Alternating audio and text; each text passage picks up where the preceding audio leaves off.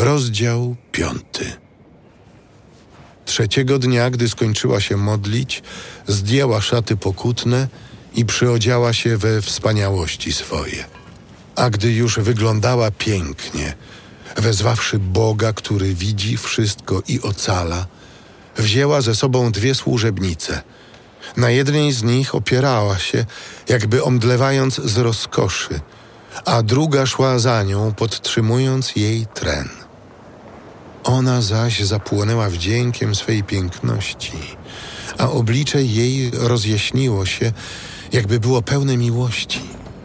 Lecz serce miała ściśnięte strachem. Przeszedłszy przez wszystkie drzwi, stanęła przed królem.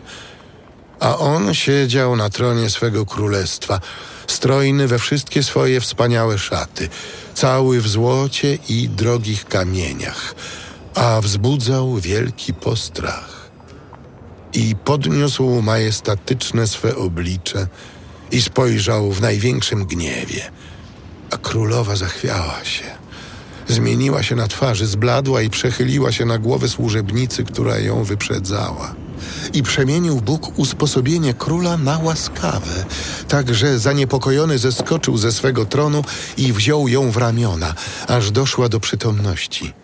I pocieszał ją łagodnymi słowami, mówiąc: Co ci się stało, Estero? Jam brat twój, bądź dobrej myśli.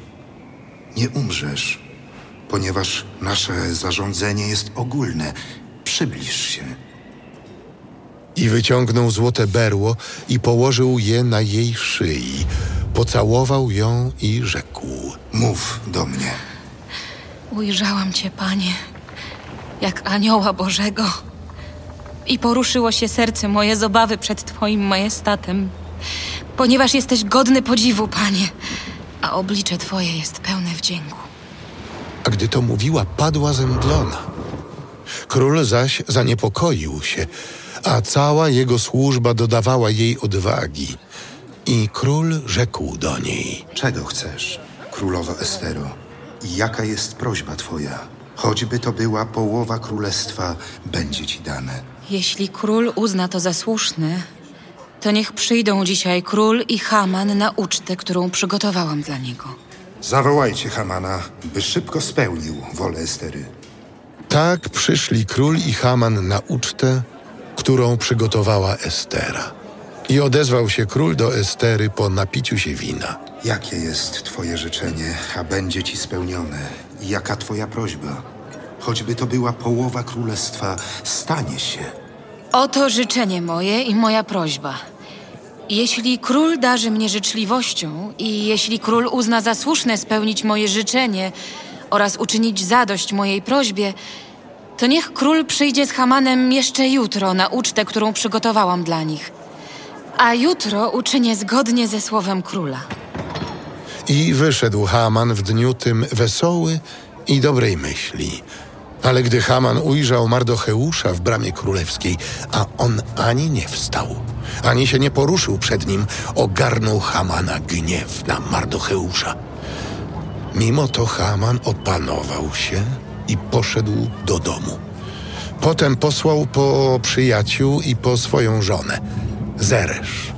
I wyliczył im Haman wspaniałości swych bogactw i mnóstwo swoich dzieci, i to, jak wielkim uczynił go król, i jak wyniósł go nad książąt i sługi królewskie. I mówił Haman: Nawet królowa Estera nikogo poza mną nie zaprosiła na ucztę z królem, którą przygotowała. A także na jutro mam zaproszenie do niej razem z królem. Lecz wszystko to jest dla mnie niczym, jak długo patrzę na Mardocheusza, Żyda, siedzącego w bramie. Na to odpowiedziała mu jego żona Zeresz i wszyscy jego przyjaciele. Niech postawią drzewo wysokie na pięćdziesiąt łokci. Rano powiedz królowi, by powieszono na nim Mardocheusza i idź wesół na ucztę z królem. Spodobała się ta rada Hamanowi i rozkazał postawić drzewo.